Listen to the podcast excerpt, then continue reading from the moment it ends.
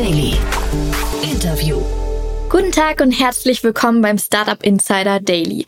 Am Mikrofon ist Jana Kramer und ich begrüße euch herzlich zur Nachmittagsausgabe mit der Rubrik Bulletproof Organization. Wie funktionieren gesunde Organisationen und Unternehmertum? Diese Frage stelle ich mir in meinem Podcast The Bulletproof Organization. Jeden zweiten Montag werden wir verschiedene Sichtweisen von Investoren, Gründern und Mentoren zum Thema gesunder und erfolgreicher Unternehmensaufbau zusammenbringen. Wir liefern Insights über den facettenreichen Gründeralltag um Best Practices im Umgang mit persönlichen und organisatorischen Herausforderungen und Konflikten. In meiner heutigen Folge begrüße ich Peter Großkopf.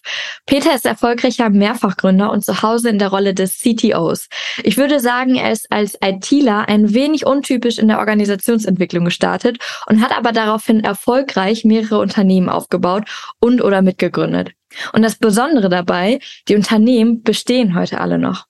Darunter sind beispielsweise Hitfox, FinLeap und die Solaris Bank. Und aktuell ist er beschäftigt in seiner Gründung Unstoppable Finance.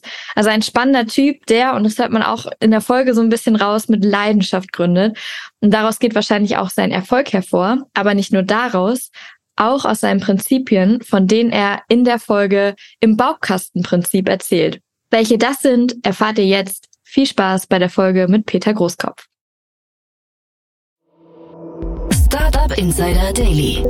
Interview. Herzlich willkommen, Peter Großkopf. Hallo, vielen Dank für die Einladung. Ja, schön, dass du äh, der Einladung nachgegangen bist. Ähm, ich freue mich heute äh, mit dir ein wenig über das Thema die Rolle des CTOs zu sprechen. Und du bringst da ja so einige, ähm, ja, ich sag mal, ähm, Stationen in deinem Lebenslauf mit, äh, wo du CTO warst und auch bist.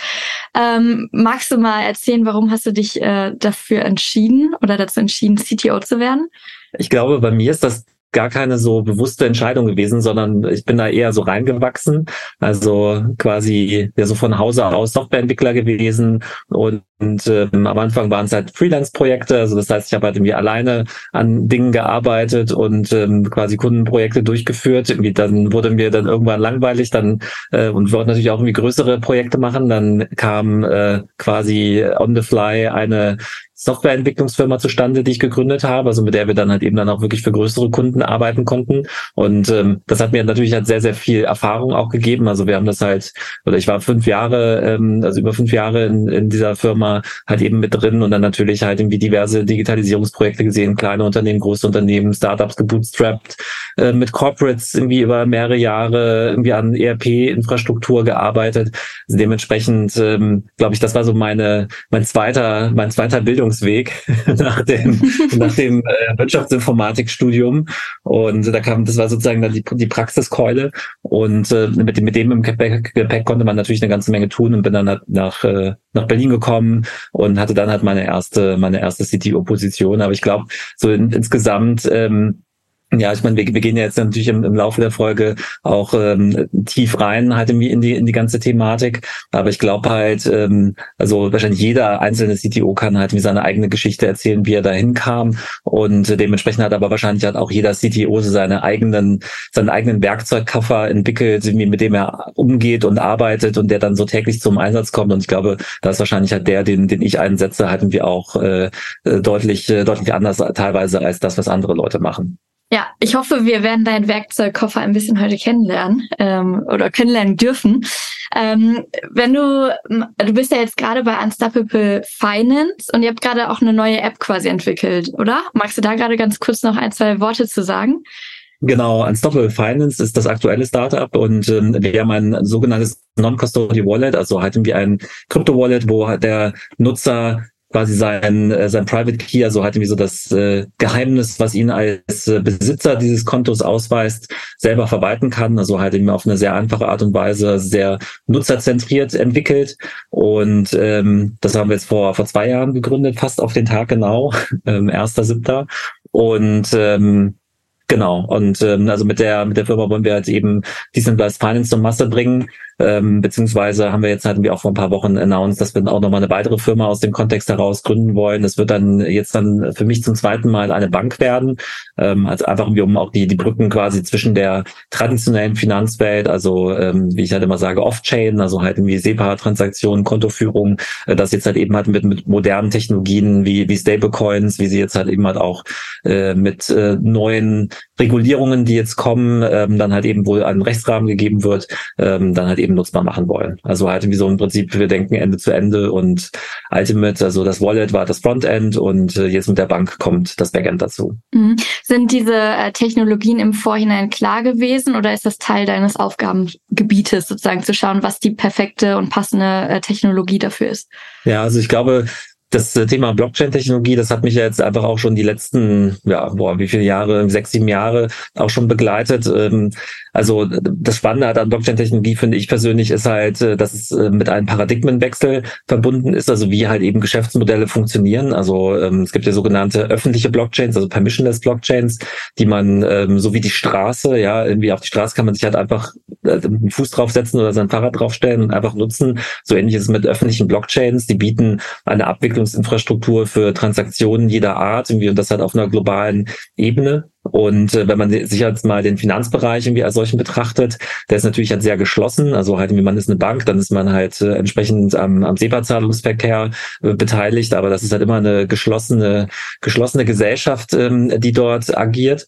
Und ähm, jetzt halt mit der Blockchain das Ganze öffentlich zu machen, insbesondere dann halt eben hatten wir auch regulierten, nicht regulierten äh, Einheiten dort äh, Zugriff zu geben, quasi über Technologie sicherzustellen, dass Manipulierung äh, oder Manipulation nicht möglich ist, das ist schon, das finde ich halt einfach eben so spannend. Und ich meine halt irgendwie über die Jahre ist man ja irgendwie vom, sag ich mal, vom Techie dann halt auch zum Tech-Entrepreneur oder zum Tech-Unternehmer mhm. geworden. Und ähm, als Unternehmer interessiert einen natürlich immer so dieser Paradigmenwechsel, der halt irgendwo eintritt, weil Paradigmenwechsel heißt natürlich halt auch eine Chance, etwas Neues zu entwickeln und ähm, vielleicht einfach auch ein Unternehmen zu schaffen, was äh, halt irgendwie einfach in dieser Kategorie dann ähm, ja halt irgendwie erfolgreich wird oder da vielleicht halt irgendwie auch Category Leader wird. Und das ähm, finde ich da jetzt halt eben, also das hat mich irgendwo also die Technik hat mich am Anfang gereizt, aber dann natürlich dann halt auch irgendwann die ähm, unternehmerische Komponente. Mhm. Du äh, sitzt dann nicht alleine dran. Wie groß ist so dein Team, also dein Tech-Team, was du auch betreust? Also wir sind jetzt insgesamt, ähm, wir sind insgesamt 35 Leute in der Firma mhm. und äh, das Tech-Team ist circa 80 Prozent von von dieser Firma, also halt irgendwie sehr, ähm, sag ich mal, sehr überwiegend. Ähm, aber wenn du sagst, ähm, das Tech-Team, was was ich betreue, ähm, da kommen wir halt irgendwie schon so beim Werkzeugkoffer irgendwie äh, äh Schraubschlüssel Nummer eins. da kommen, wir, kommen, kommen wir dann irgendwie schon an. Ähm, hatten wir, weil äh, mein, mein mein Prinzip, halt eben hatten wir auch beim, beim Aufbauen von Firmen, ist halt eben halt eine möglichst gute Arbeitsverteilung zu haben und auch Aufgabenverteilung zu haben. Also ich sage halt immer, wenn du meinetwegen am Anfang bist du alleine, dann musst du alles machen, dann bist du zu zweit, dann kannst du schon teilen und irgendwie so geht's dann halt immer weiter. Und klar hat man am Anfang ein, ein Gründerteam, Gründerteams sind halt auch nie gleich, ja. So wir das äh, eigentlich so auch von, von Firma zu Firma unterscheidet sich das halt auch mal. Und ähm, jetzt in, in dem Fall waren wir zu dritt, eben halt mit Max, äh, so als zweiter Geschäftsführer, Co-Founder, der so eher so auf, sag ich mal, auf der Marktseite unterwegs ist, äh, Produktseite unterwegs ist. Und, ähm, und Omid, der ähm, ein äh, unfassbar guter Engineer ist, mit dem ich jetzt auch schon in, in dem einen oder anderen Projekt zusammenarbeiten konnte und wir uns ja schon auch etwas länger kennen. Und ähm, allein die Tatsache, dass ähm, einfach das, das Gründerteam halt eben schon so viel, so viel Erfahrung mitbringt und halt eben jetzt in, in meinem Fall jetzt hier mit, mit Umit einfach auf der, auf der praktischen Seite, ähm, also halt eben so wirklich Engineering Day to Day äh, zu organisieren, gibt mir die Möglichkeit, sehr, sehr früh schon in die, in die Zukunft äh, quasi mich zu verschieben. Halt, weil, weil ich sage halt auch immer, klar, am Anfang als Gründer fängt man in der Gegenwart an und äh, muss sich halt eben halt irgendwie um, um sehr, sehr viele akute Themen kümmern. Aber dann muss man halt eben über die Zeit Zeit es schaffen, sich in die Zukunft zu bewegen. Also das heißt, dass man hatten wir vor allem halt eben Guidance gibt, die Mission, äh, die Vision und, äh, und halt eben halt auch das Unternehmen führt. Und das kann man in meinen Augen vor allem dann ganz gut, wenn man, wenn man sich stärker mit der Zukunft beschäftigt als mit der Gegenwart. Und äh, jetzt in meinem Fall war es, äh, also Umit ist halt viel stärker in der, in der Gegenwart unterwegs, hat einfach beim, beim Day-to-Day Engineering und ich setze halt eher die Leitplanken, gebe die Richtung vor, aber kümmere mich natürlich eben auch als Geschäftsführer in der Firma um diverse andere Themen, die äh, nur peripher mit Technologie zu tun haben. Mhm. Magst du mal so ein bisschen ähm, erzählen, was dann so deine klassischen Aufgaben sind, ähm, wenn da noch andere zugehören, wie du gerade sagst? Genau, ich meine, wir beteilen uns halt die Geschäftsführung auf und ich meine, die Grenze, die äh, geht dann ungefähr irgendwie einfach auch an der Stelle, wo es ähm, klar, äh, also IT setzt sich ja meistens halt aus zwei Themen zusammen. Also das ist halt irgendwie, dass halt so das ganze Office-Gedöns irgendwie funktioniert irgendwie und, und so weiter. Ne? Das, also das ist also der eine Bereich, das andere ist dann halt eben so das Engineering. Also das, oder? Genau, dass die, dass die Entwicklung ja. funktioniert und, ähm, und wie Server und Infrastruktur. Äh, dann geht's natürlich halt weiter mit so Themen Richtung auch irgendwie Datenschutz, irgendwie IT-Security, die natürlich halt enorm wichtig sind irgendwie und die halt eben auch so einen gewissen Vorausblick benötigen. Und bei mir ähm, einfach so durch die Arbeit jetzt in diversen regulierten Unternehmen oder jetzt halt auch durch das Aufbauen von regulierten Unternehmen ist jetzt halt auch sehr stark irgendwie so Legal Topics und äh, Regulatory äh, Topics und ähm, dann äh, inzwischen auch äh, daraus resultierend äh, Lobbyarbeit, ja, also hatten wir die ähm, Regulierung, jetzt hatten wir in innovativen Bereichen, die bleibt natürlich nicht stehen und halt irgendwie da äh, gibt es ja wie immer die die linke und die rechte Seite ähm, der Lobby. Also die einen, äh, die halt irgendwie versuchen, dass halt alles so schwer wird, irgendwie um halt irgendwie die Wirtschaft, äh, irgendwie wirtschaftliche Entwick Entwicklung in dem Bereich irgendwie aufzuhalten. Also jetzt in unserem Fall sind es halt die Banken, die natürlich äh, auch massiv Lobby machen, äh, dass halt irgendwie äh, eine, eine freie Zahlungsinfrastruktur nach Möglichkeit nicht entsteht. Mhm. Ähm, und ähm, gleicher, gleichermaßen natürlich hat eben ist auch Wissen nie gleich verteilt. Also das heißt, ich versuche mich da halt eben halt einzubringen, also eigentlich auch möglichst neutral und versuche halt, ähm, wenn es jetzt irgendwie auf äh, also um Regulierungsbestrebungen in, in Brüssel geht, halt eben halt auch sehr tief einzusteigen und ähm, dort halt irgendwie so Feedback zu geben, dass sich die Technologie hier in Europa so entwickeln kann, wie, wie sie das sollte. Ähm, also das ist halt eben, ist halt ein Tätigkeitsschwerpunkt geworden und irgendwo ähm, so an Lobbyarbeit schließt sich dann auch das Thema PR dann halt irgendwie direkt an. Also halt, wenn man jetzt ein paar Mal, ein paar Mal gegründet hat und äh, ein bisschen was zu erzählen hat, dann wird man natürlich auch oft, oft eingeladen oder irgendwie interviewt. Und ähm, das äh, mache ich ähm, halt eben oder bin ich, also wir versuchen halt auch intern zu verteilen, aber wahrscheinlich irgendwie 80 Prozent der, der Coverages, die kommen dann über mich rein. Ach krass. Krass. Ja, da, ja damit also, auch herzlich also, willkommen im Podcast, ne? genau. Gehört und, ja auch dazu. Was noch vergessen, und was ich noch vergessen habe, was halt auch noch ein, ein sehr äh, relevanter Teil ist, ist natürlich halt eben auch so Personal im Sinne von Recruiting. Also mhm. ähm, halt, äh, was glaube ich halt auch, wenn man, wenn man eine Firma aufbaut, sehr, sehr, sehr wichtig ist halt eben die richtigen Leute an, an Bord zu bekommen.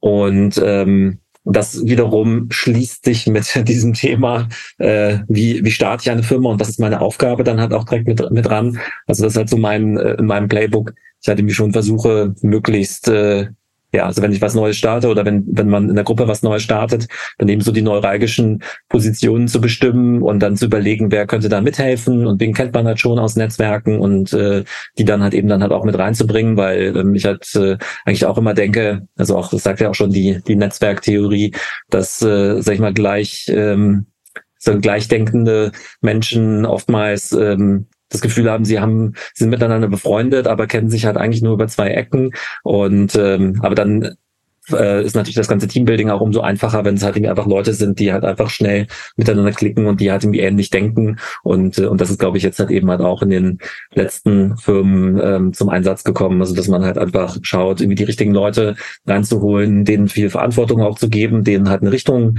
vorzugeben und ein paar Leitplanken. Und ähm, dann lässt sich halt eben halt eine Firma mit, mit wenigen Ressourcen dann halt auch schneller, schneller entwickeln und schneller produktiv bekommen, als wenn man jetzt halt irgendwie alles so micromanagen und, und kontrollieren muss. Mhm. Lass uns doch mal deinen, äh, ich sag mal, ersten Schraubenschlüssel genauer angucken. Ähm, also ich habe Recruiting gerade auf jeden Fall mitgeschrieben, PR, Legal Topics so als deine Aufgaben, aber auch so Thema Strategie und Zukunftstechnologie und Co. gehören auch dazu. Ähm, Schraubenschlüssel eins, wie du ihn eben genannt hast, glaube ich. Ähm, da hast du gesagt, Arbeitsverteilung. Wie schaffe ich das denn ähm, als, ich sag mal, wir beginnen mal beim Anfang, um das mal so ein bisschen zu sortieren. Wir starten jetzt ein Startup und äh, da hast du eben gesagt, da übernimmst du natürlich äh, zuerst die Aufgaben als äh, Gründer. Wie geht's dann weiter? Dann suchst du dir die erste Person. die äh, dich unterstützt. Wie klappt das dann von der Arbeitsaufteilung? Hast du da irgendwie Tipps, ähm, wie man sich am besten oder wen man sucht, wie du es gerade angesprochen hast, ähm, wer die, die beste Person ist und natürlich dann auch, wie man die Aufgaben so verteilt, dass es am Ende auch harmoniert und ähm, auch zu einer Leistung kommt. Ja, also ich glaube, das Ganze steht und fällt halt einfach erstmal mit so einem initialen, sag ich mal, Organisationssetup, was man denkt, was man, was man braucht. Also halt, wenn ich jetzt irgendwie eine, eine App entwickeln will, dann kann ich ja dann überlegen, okay, wie, wie viel wie viel passiert irgendwie in der App selber, wie viel passiert im Backend, ja, und dann mhm. kannst du da auf der Basis natürlich halt auch Technologieentscheidungen treffen. Und ähm, du hast natürlich dann auch ungefähr grob im Kopf, okay, wie groß ist jetzt das Minimum Viable Product, was ich entwickle? Also was muss ich für einen Prototyp entwickeln? Was sind jetzt auch die nächsten Ziele, auf die ich hinarbeite? Also halt irgendwie habe ich schon Funding, habe ich noch kein Funding und dann muss natürlich irgendwo so das, was ich baue, die Organisation, die ich mache, die Komplexität, die ich mir halt irgendwie schon so von Anfang an irgendwie gebe oder wie prototypisch das Ganze ist, das sind halt eben halt alles so Einflussfaktoren, die dann halt irgendwie miteinander zusammenstimmen müssen. Also dementsprechend entwickelt man natürlich irgendwo auch ein Zielbild in der, in der initialen Gruppe im Gründerteam und dann iteriert man halt eben darauf hin. Aber ich sage jetzt mal, wenn ich jetzt irgendwie eine, eine App baue, dann weiß ich halt, okay, da ist, äh, sag ich mal, 50 Prozent Aufwand im Backend, 50 Prozent irgendwie in der App selber. Äh, dann kann ich mir ja schon ungefähr irgendwie herleiten, ja, ich, äh, was ich halt für ein Team brauche. Ich brauche irgendwie ein, zwei Mobile, ein, zwei Backend, ähm, Infrastruktur äh, und, und so weiter. Und, und dann gehe ich halt eben halt raus und, und, und, und suche, suche die Leute.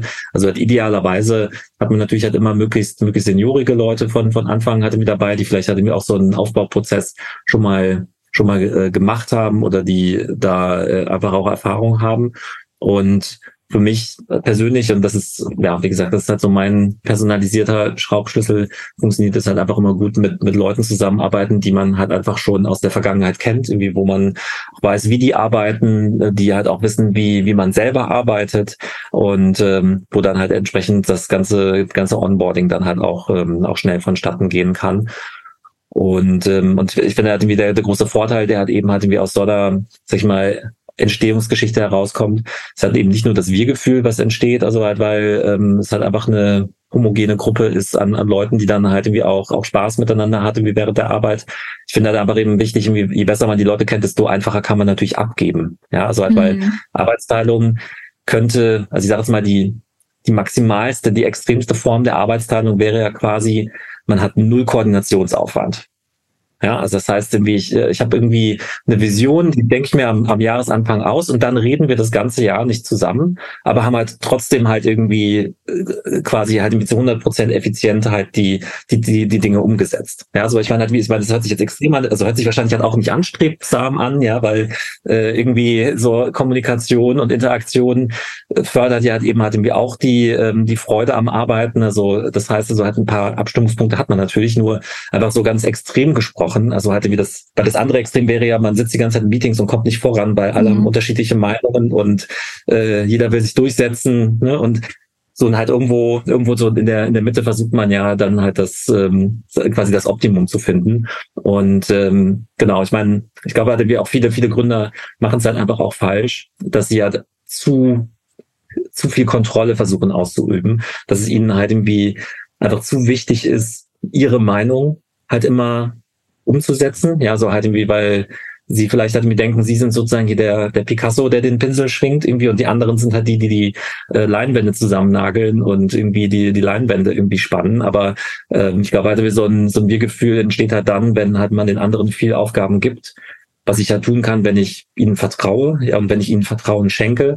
Und ich glaube, das ähm, war bei mir persönlich halt einfach immer immer wichtig, dass ich halt ähm, ja auch eher dazu tendiere, den, den Leuten halt eher mehr Vertrauensvorschuss zu geben, wahrscheinlich halt als andere, aber bin dort in der Vergangenheit nur sehr, sehr, sehr, sehr selten enttäuscht worden. Und ähm, von daher glaube ich, ähm, ja, das, das ist das für mich halt so ein, ähm, so ein wichtiger Punkt. Und ich meine, wenn die Leute entscheiden dürfen, wenn die dann halt nach ein, zwei, drei, vier, fünf Jahren einfach halt auch feststellen, wie viel sie den Pinsel geschwungen haben und wie viel Anteil irgendwie an dem mhm. ganzen Werk dann halt eben auch ihnen zugesprochen wird, dann ähm, glaube ich, ist halt die ganze Organisation glücklich und ich meine, wenn die, wenn die Teammitglieder glücklich sind, dann bin ich halt auch noch umso glücklicher. Also von daher ist das, äh, kommt man so, glaube ich, halt auch in so einen, äh, ja, in so einen quasi so einen selbstverstärkenden Kreis rein, dass, äh, dass dann die Leute motiviert sind und, und dann halt eben sich halt irgendwie auch zugehörig fühlen im, im Grunde genommen ja auch super simpel und eigentlich ja auch äh,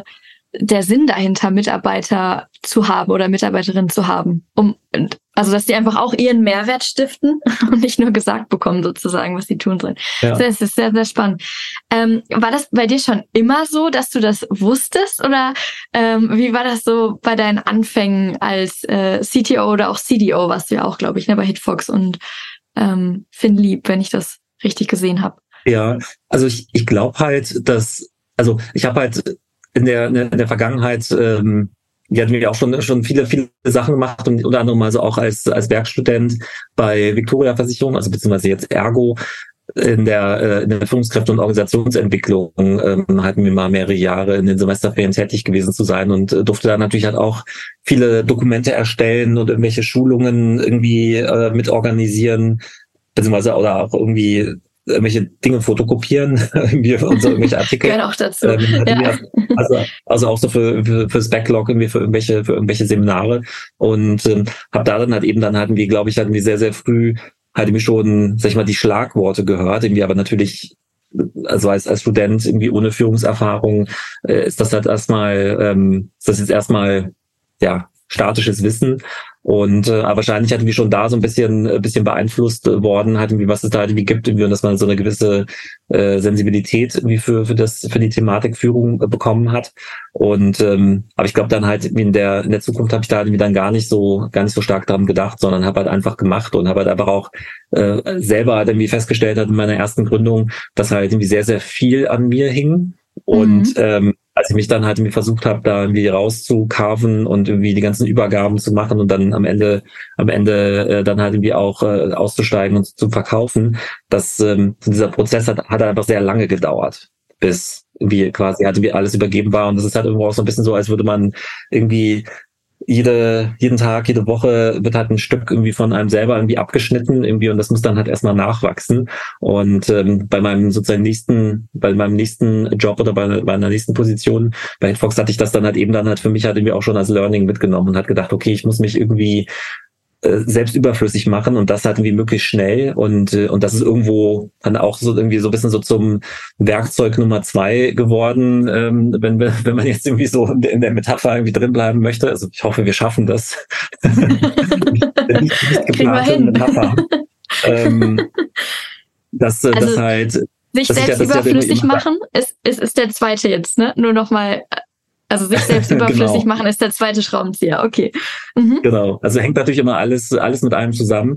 Ja. Aber der, äh, der Punkt ist halt einfach, dass ähm, es, es bedeutet, man hat irgendwie eine Idee, man, man löst sie oder man baut sie auf. Ich kann natürlich selber was mit der Hand bauen, aber kann halt eben halt irgendwie auch ein Problem lösen, dass ich halt irgendwie eine bestimmte Person suche, also sei es jetzt irgendwie fester Mitarbeiter oder freie Mitarbeiterin und ähm, die dann halt eben mit der mit der Aufgabe instruiere und dann sozusagen parallel sozusagen zu meinen Arbeitsthemen dann halt einfach eben halt wieder auch Themen vorangetrieben mhm. werden können. Und ähm, insofern alles sehr eng miteinander verwoben, aber ähm, wichtig ist halt irgendwie, und das, das war so mein schmerzhaftes Learning in der Vergangenheit, dass ich ähm, ja, also halt irgendwie, dass man halt, wenn man, wenn alles an einem hängt, man in der Regel hat auch so ein eine Tendenz zur Unzufriedenheit selber hat und dann eigentlich so auch dieses sozusagen Work-Life-Balance halt wie gar nicht halten kann, weil man immer das Gefühl hat, wie man kann es halt nicht richtig machen. Ja, oder dass man halt irgendwie immer das Gefühl hat, äh, man muss sich irgendwie entschuldigen und ähm, ich habe das halt irgendwie in meiner ersten Firma gemerkt, dass halt noch irgendwelche Development-Tasks an mir hingen und ich dann halt immer sagen musste, so, ja, okay, ich mache es jetzt irgendwie für den, für den nächsten Sprint und irgendwie für die mhm. nächste Iteration. Ja, und irgendwie Freitag ist es ganz bestimmt fertig und dann kam wieder irgendwie ein Anruf oder ich musste halt irgendwas, irgendwas, mich um irgendwas anderes kümmern und dann, ja, also schiebt man dann, also dann, also man arbeitet gemäß Priorität irgendwie und, äh, und äh, halt eben auch so Urgency. Naja, und zwar halt, wenn man ein breites Aufgabenfeld hat, dann äh, wird man halt nur sehr selten halt irgendwie einem gerecht, irgendwie was, was von einem erwartet wird. Und dann habe ich mir dem halt überlegt, okay, wie kann ich das lösen? Okay, dann muss ich mich halt eben halt auch von bestimmten Aufgabenbereichen lösen. Wenn ich die irgendwie mitgestalten möchte, dann muss ich da natürlich meinen meinen Einfluss dran äh, dran halten. Und ähm, am besten ist natürlich, äh, wenn wenn ich halt Leute finde, die halt eben so diese Themen so so vorantreiben, wie wie ich das halt irgendwie auch machen würde und dann noch ihren eigenen Senf dazugeben. Und so ist dann halt irgendwie eigentlich meine so mein, meine Grundlage für für die ersten Werkzeuge entstanden. Du hast in unserem Vorgespräch äh, auch so das typische Dilemma vom äh, CTO genannt. Äh, meinst du das sozusagen auch damit, dass du eigentlich ähm, irgendwie immer der, ich sag mal, auch ein bisschen der Buhmann bist als CTO? Vielleicht kannst du da noch mal so ganz kurz drauf eingehen. Gehört das dazu? Ja, also Oder ist das sogar noch ein anderer nicht, Punkt? Das ist, äh, ich würde sagen, das ist halt auch, äh, auch eher nochmal ein anderer Punkt. Okay. Weil äh, ich glaube, ein Buhmann ist man eigentlich nie bis selten, weil natürlich hatten wir auch CTOs auch äh, zu heutigen Zeiten noch äh, sehr, ähm, ja, äh, sehr seltene Lebewesen sind und ähm, die Ja. ja. wir auch eine, ein, gewisse, ein gewisses Ökosystem brauchen, irgendwie um, um zu florieren. Aber ich glaube halt, ähm, und das, äh, das habe ich halt eben halt irgendwie anfangs, also, also insbesondere als ich nach Berlin gekommen bin vor, vor acht Jahren, ähm, habe ich die Diskussion mitbekommen, dass halt ähm, halt eigentlich ein anderes CTO-Bild in den, in den Köpfen der Menschen war. Also halt wie für viele Startup-Leute, also insbesondere so vor acht Jahren, ist halt der CTO irgendwie der, der beste Coder in der Firma gewesen Mhm. und dem schmeißt man äh, irgendwelche Requirements hin und der macht das dann irgendwie, aber der redet halt irgendwie bei der Geschäftsorganisation und bei, sag ich mal, so insgesamt irgendwie unternehmerischen Themen halt einfach nicht mit dem schmeißt man da halt irgendwie die Requirements hin und gut ist. Und ähm, ich glaube, dass äh, dieses Bild, das hat sich jetzt halt einfach enorm gewandelt. Also ich hatte ein bisschen das Gefühl, dass so zu damaliger Zeit äh, ich da fast ähm, so halt irgendwie auf, äh, auf alleiner Flur war mit der, mit der Meinung, dass ähm, eigentlich genau das Umgekehrte der Fall ist. Also hatte mir das halt irgendwie eigentlich der, der CTO eher der höchste Tech-Unternehmer in der Firma sein sollte. Also hat eben halt auch mit Schwerpunkt auf den beiden Worten, Tech und Unternehmer.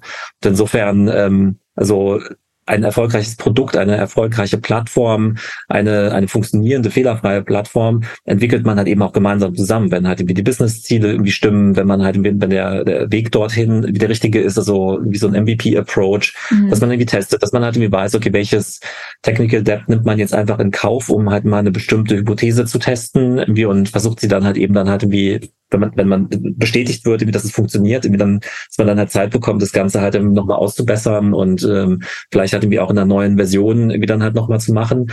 Und, und deswegen, und ich glaube halt, ähm, also ich persönlich glaube halt eigentlich so meine, meine ganze Zeit als, als CTO in den verschiedenen Rollen halt daran, dass ich halt eben schon für Tech verantwortlich bin, also auch für den Aufbau von Tech, ja, dass es halt funktioniert, irgendwie, dass halt irgendwie die anderen Founder sagen können, okay, so die Tech-Plattform funktioniert irgendwie und, und wenn nicht, dann habe ich da irgendwie einen Ansprechpartner. Und äh, und das schafft man natürlich halt eben, indem man, indem man eine Organisation aufbaut, hat mit verschiedenen Verantwortlichkeiten und äh, und ich dann die Themen im Blick habe, aber natürlich dann halt eben halt auch im Blick habe, dass das Unternehmen erfolgreich wird, weil also nur die wenigsten Unternehmen sind irgendwie erfolgreich geworden, weil nur die Technologie halt irgendwie toll war, weil es halt der schönste Quellcode war. Ähm, das muss man sich halt leider als Technologe dann halt irgendwie auch wieder vor Augen führen, dass halt ähm, Technologie ist wichtig, das Produkt ist wichtig, die Ansprache der Kunden ist wichtig, äh, dass halt irgendwie das, das Ganze erledigt irgendwie, was halt irgendwie die Kunden halt irgendwie erwarten und es irgendwie Probleme löst irgendwie und und das ist halt am Ende dann halt ein Zusammenspiel von von allen Organisationseinheiten und ähm, insofern äh, ja muss da glaube ich halt einfach auch äh, das, was man im Tech-Bereich macht, hat eben halt irgendwie auch mit den verschiedenen Entwicklungsstufen eines Unternehmens einfach mitwachsen. Okay. Okay, das heißt, wir trennen aber das klassische, ich sag mal, Dilemma, wie es damals es gab, äh, von dem von dem Schraubenschlüssel oder von dem Schraubenschlüssel 2, ähm, wo es darum geht, ähm, ja, sich selbst überflüssig zu machen. Du hast eben schon gesagt, das ist ja so ein Ego-Ding. wie, wie, wie schafft man denn sein Ego dann, ich sag mal, auch nach hinten zu stellen? Und, oder wir belassen es erstmal bei der Frage und dann komme ich gleich zur nächsten. okay. ähm, ja, Nicht so also, viel auf dann- einmal hier. Ja. Man, wie Ego-Fragen sind halt Ego-Fragen, ne?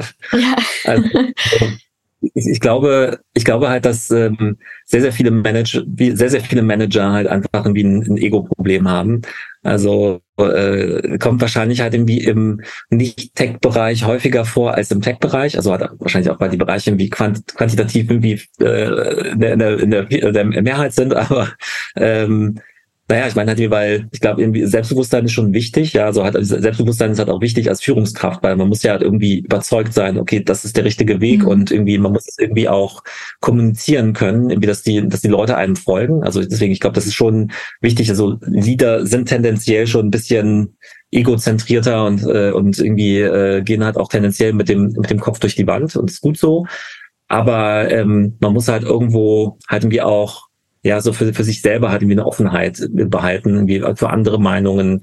Und ähm, halt eben halt irgendwie auch um selber zu lernen, weil ich glaube halt ähm, Leute, die immer denken, dass sie halt irgendwie alles am besten wissen und irgendwie die das dann halt eben auch kundtun müssen. Und halt irgendwie andere overrulen, die haben, äh, die entwickeln, glaube ich, seltener wirklich echte Teams aber ähm, die können sich halt auch selber nur sehr schwer weiterentwickeln, weil ähm, am Ende ist ja so dieser irgendwie, ich mache was, ich sammle Feedback und ich lerne da draußen, so hat eigentlich das, was irgendwie äh, irgendwie das Lean Startup Modell irgendwie hat irgendwie schon schon selber Build Measure Learn, also das ist ja eigentlich kannst du ja auf auf jeden Lebensbereich übertragen. Mhm. und äh, wenn man eben da sozusagen halt irgendwie seinen Meinungen und wie oder seinen Meinungen irgendwie ein T gleich eins hat, irgendwie keinen Platz gibt, irgendwie um ein T gleich drei oder fünf irgendwie sich weiterzuentwickeln, dann äh, schafft man es, glaube ich, halt auch als Führungskraft, nicht sich sich weiterzuentwickeln. Und ähm, ich habe das eben, also ich hatte sprach ja vorhin schon von meiner äh, Position da damals irgendwie bei bei Victoria Ergo und also da finde ich hat, hat man das schon auch so ein bisschen gesehen. Ähm, hat irgendwie auch an manchen Stellen, ist natürlich, also ein Versicherungsunternehmen ist natürlich auch ein massiv hierarchisch irgendwie und irgendwie wer da wie aufsteigt und so weiter.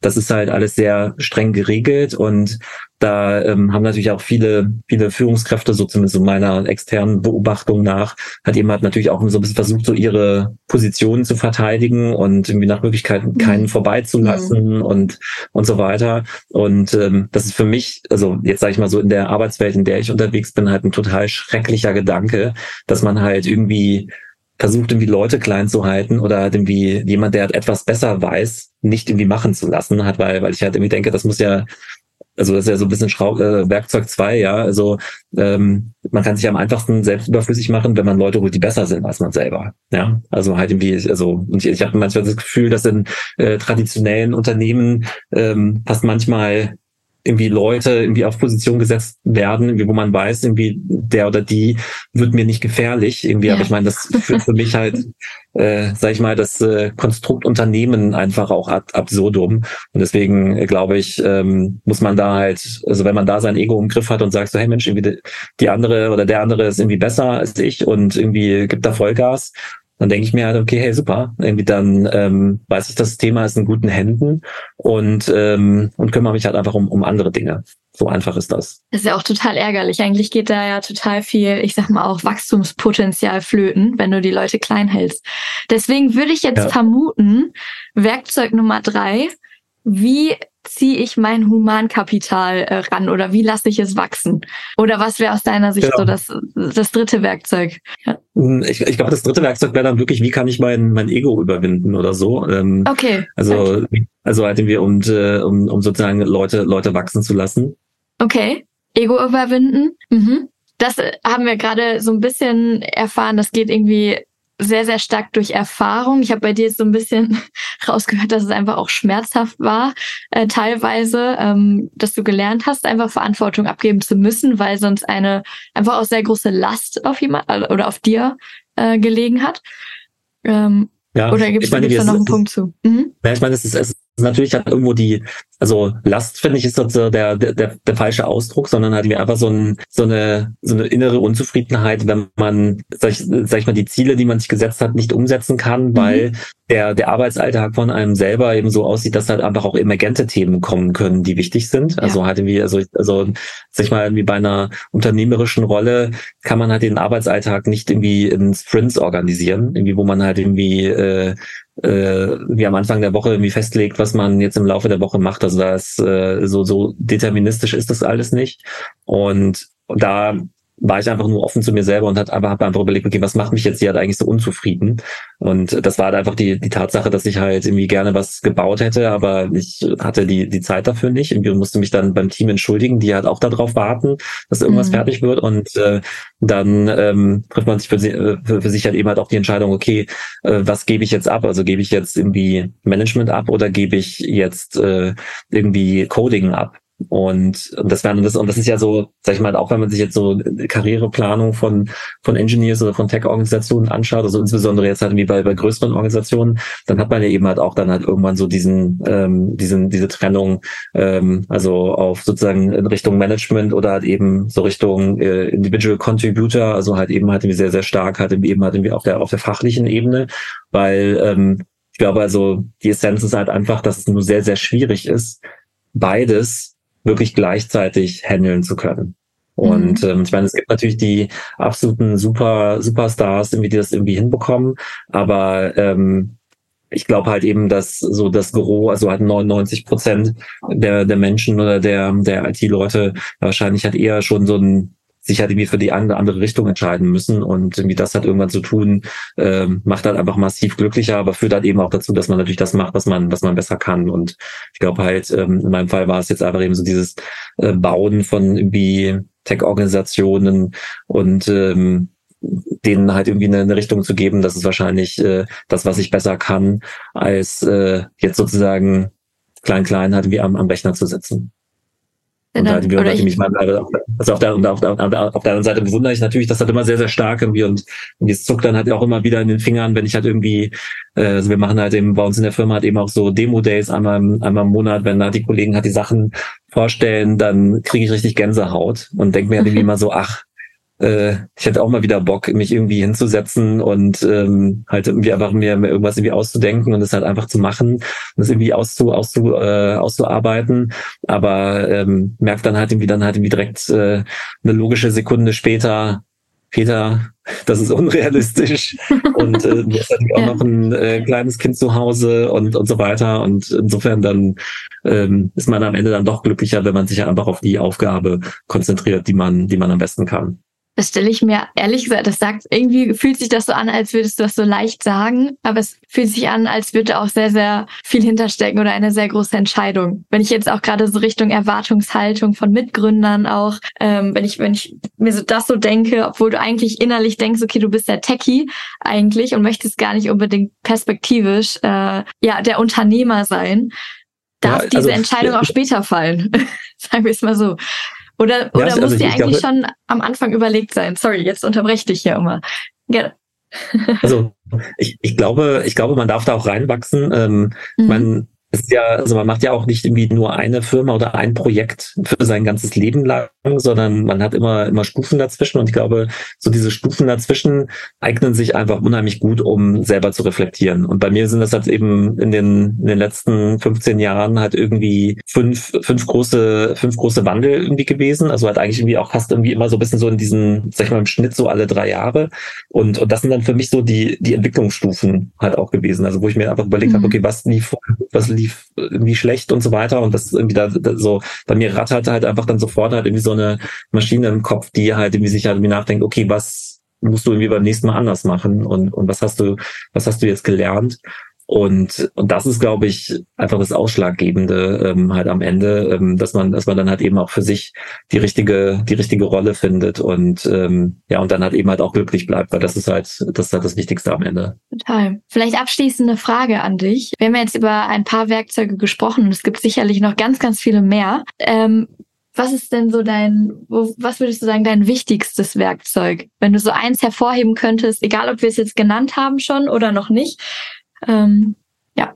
Ja, also ich, also ich, ich glaube halt irgendwie, ähm, wahrscheinlich ist es halt am Ende auch kein äh, Werkzeugkasten, sondern eher so ein Schweizer Taschenmesser mit irgendwie diversen Funktionen, äh, diversen Funktionen kombiniert, ähm, so ein Multi, Multi-Tool.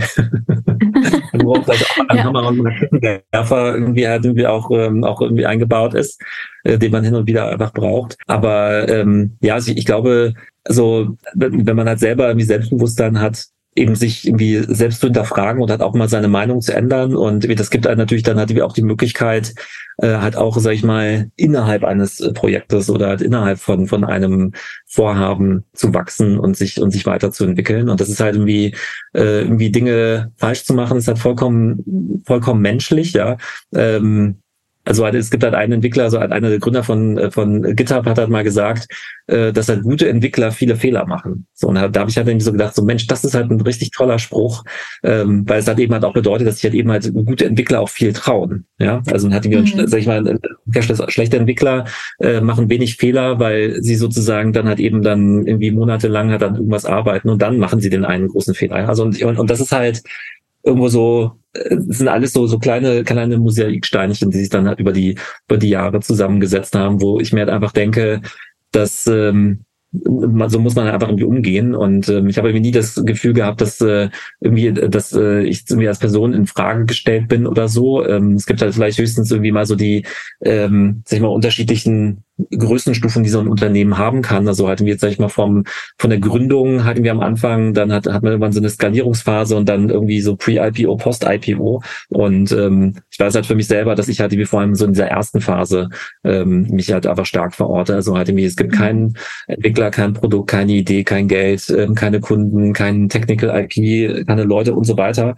Ähm, daraus halt was zu machen und halt eben halt irgendwie viele, viele Entscheidungen halt einfach zu treffen, wovon halt einfach auch mal eine falsch sein kann. Gut, irgendwie solange ich mehr richtige Entscheidungen als falsche Entscheidungen treffe, irgendwie so ein bisschen so meine, äh, eine meiner irgendwie tausend äh, Nebenbedingungen irgendwie in meinem Leben hat irgendwie dann halt auf jeden Fall schon mal, schon mal optimiert. Und ähm, ja, und man hat eben dann eben so diese Kompromisse halt irgendwie zu machen, wie sie zu managen, aber dann halt einfach eben halt so zu entwickeln, dass halt einfach so ein, äh, einfach ein, ein Vorhaben auf die Reise geschickt wird und dann halt eben halt entsprechend erfolgreich sein kann. Und ich meine, wenn dann irgendwann so der gegebene Punkt kommt, irgendwie, wo es irgendwie x hundert Mitarbeiter hat, irgendwie, wo ich mir die Namen alle nicht mehr merken kann und wo vielleicht dann halt auch irgendwie mehr Struktur und Organisation und dann die To-Do-Listen einen viel höheren Stellenwert haben als halt irgendwie ganz am Anfang, irgendwie, wo man halt irgendwie eigentlich froh ist, wenn man die ersten Meter mit irgendwie möglichst größten Schritten mhm. macht. Dann, ähm, ist halt für mich halt auch mal oftmals so ein bisschen dieser Punkt, wo ich dann auch wieder, mich wieder selber hinterfrage und sage, okay, bin ich jetzt hier halt eigentlich richtig oder muss ich mich jetzt sozusagen langfristig irgendwie überflüssig machen, ja. Ähm, ich meine, das Schöne, das Schöne ist ja, dass halt irgendwie, wenn man dem, dem Aufbau so folgt, dann ist halt so eine, so eine Übergabe ähm, vollkommen, vollkommen einfach möglich. Und es gibt mir dann wieder die Möglichkeit, wieder das nächste aufzubauen und wieder meine Stärken zum, äh, zum Einsatz kommen zu lassen. Und äh, wenn ich jetzt zurückblicke, ähm, so die Projekte, an denen man in der Vergangenheit gearbeitet hat, die gibt's halt alle noch. Irgendwie, und da arbeiten mhm. äh, teilweise halt auch noch eine ganze Menge Freunde und irgendwie man hat irgendwie ein bisschen so ein ja, hat irgendwie eigentlich so einen ganzen Rattenschwanz an, an Innovationen irgendwie in verschiedenen Bereichen jetzt halt irgendwie schon aufbauen können, irgendwie und so das Feedback wird einem entgegengebracht, hat auch irgendwie oftmals halt irgendwie noch äh, Jahre, Jahrzehnte, nachdem man halt irgendwas gemacht hat.